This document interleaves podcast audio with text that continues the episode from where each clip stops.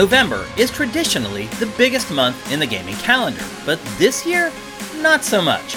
Sure, some of the biggest games of the year are still launching this month, but there aren't 10 of them like most years, resulting in a top heavy lineup. So here are some absolutely giant games, along with some diamonds in the rough. Farming Sim Stardew Valley is one of the most successful indie games ever, and now the big publishers are trying to grab a piece of that pie.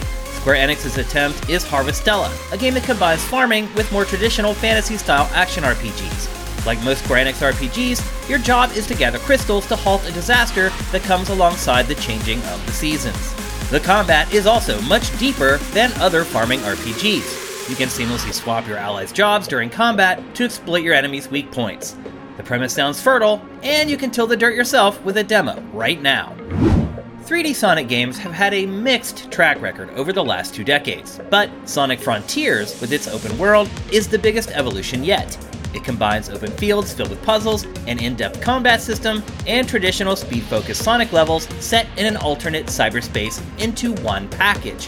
Sega also promises it's much bigger and longer than previous 3D Sonic games.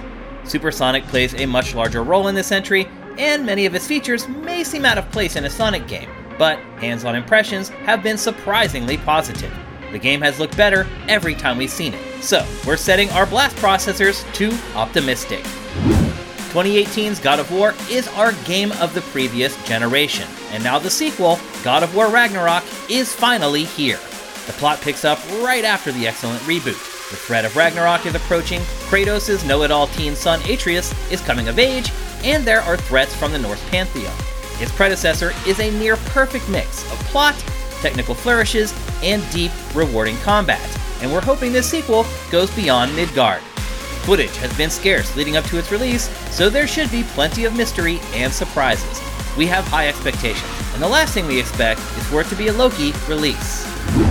Obsidian has been one of Microsoft's unsung heroes during the new generation. Not only has its output been impressive, it's completed some interesting experiments. The studio's latest is Pentiment, a choice driven detective game with highly stylized art. It's set in early 16th century Germany and has you playing an illustrator who's trying to solve a 25 year murder spree.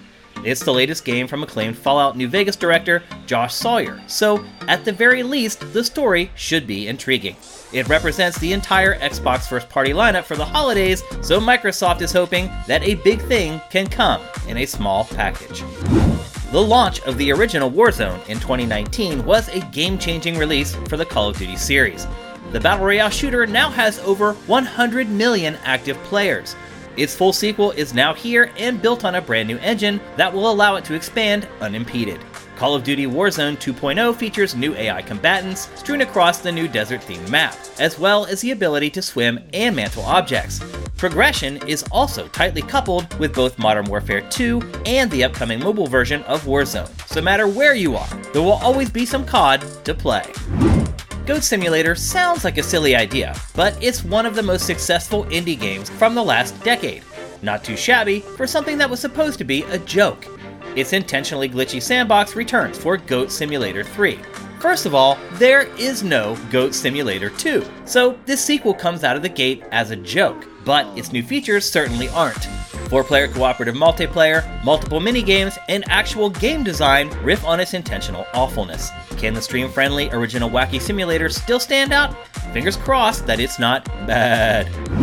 Supermassive Games and Bandai Namco's horror anthology series is ending its first season of adventure games with The Dark Pictures The Devil in Me. While the initial entries in the series all have some sort of unique twist, this one follows more classic horror tropes as a group of documentary filmmakers explore a replica of a serial killer's murder castle.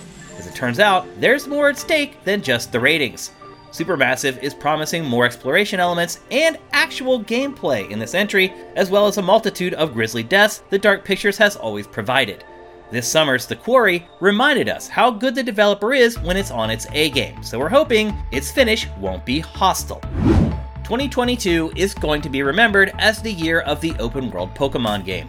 January's Pokemon Legends Arceus flips the traditional monster catching formula on its head with more of a Monster Hunter style take, and now Pokemon Scarlet and Violet is applying some of those tweaks to a mainline entry in the franchise.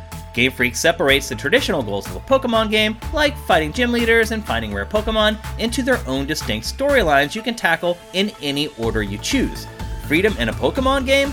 It's a new era to be sure, but it doesn't depart from the tried and true as much as Arceus, which should please purists. World of Warcraft has been the defining MMORPG for almost two decades at this point, but the last couple years have been rough. Blizzard is counting on this new expansion, World of Warcraft Dragonflight, to right the ship. The expansion is all about dragons, which few people will complain about. From the new playable Dracthyr class to the new zones where you can ride them, the winged reptiles will rule supreme. The expansion's endgame also looks promising, but Blizzard is keeping the main story of the expansion under wraps. It's become obvious Blizzard is intent on becoming the next House of the Dragon. There are so many Warhammer games coming out these days, it can be difficult to tell them apart. However, the co op shooter Vermintide is a standout. Now, developer Fatshark is ditching the fantasy setting for the futuristic Warhammer branch with Warhammer 40k Dark Tide. This new take on the horde based shooter adds gunplay to Vermintide 2's melee based combat for a much needed injection of variety.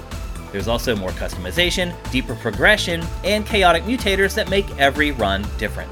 The new setting should lead to a fresh take on this multiplayer staple, and it's on Game Pass, so the player count should be extremely healthy.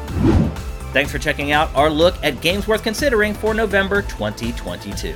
We've entered the busy season of the gaming calendar, so make sure you keep your browser pointed to sifted.net to keep track of it all. If you like what we're doing, head to patreon.com slash sifted and drop us a pledge if you can. Next month, we're closing out yet another busy year, and we'll see you then.